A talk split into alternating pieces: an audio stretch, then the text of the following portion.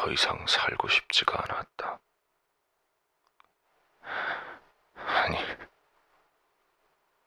내가 너무 미워서 나를 죽이고 싶었다.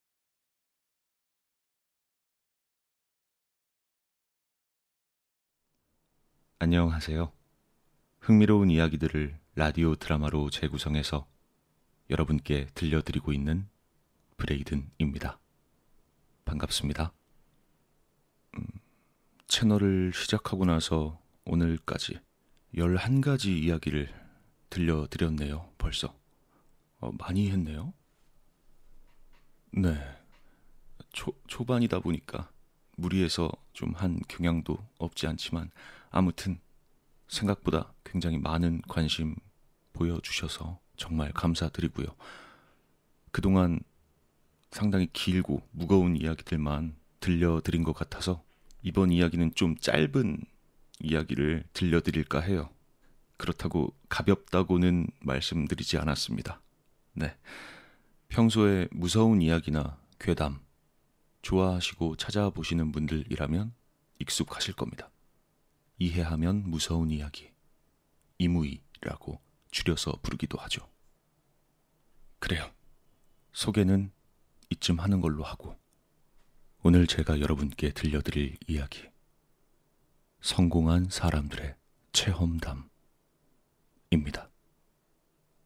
그럼 오늘도 재미있게 즐겨주시길 바라겠습니다.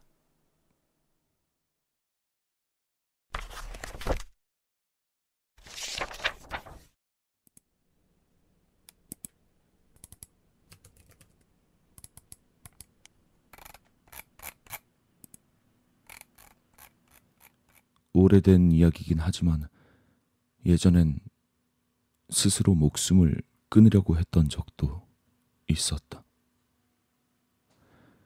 당시엔 정말 말 그대로 희망이라고는 없었으니까. 오래 사귀었던 애인에게도 차이고 다녔던 회사에서도 잘리고 월세까지 밀려버린 상황. 말 그대로 뭘 해도 되지 않는 상황이었다. 그래서 결국 자살 사이트를 찾아갔다. 혼자서 죽을 용기조차 없었던 나는 죽음을 함께할 사람들을 모집하는 글을 올리고 나서 자살에 성공한 사람들의 체험담을 계속 읽고 있었다.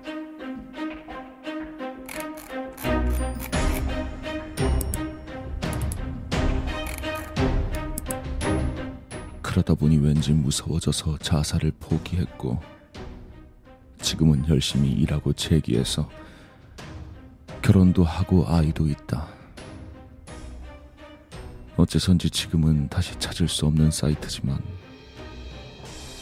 그때 그 사이트를 발견하게 된 건 나에겐 어쩜 행운일지도 모르겠다. 살아있는 게 무엇보다 우선일 테니까.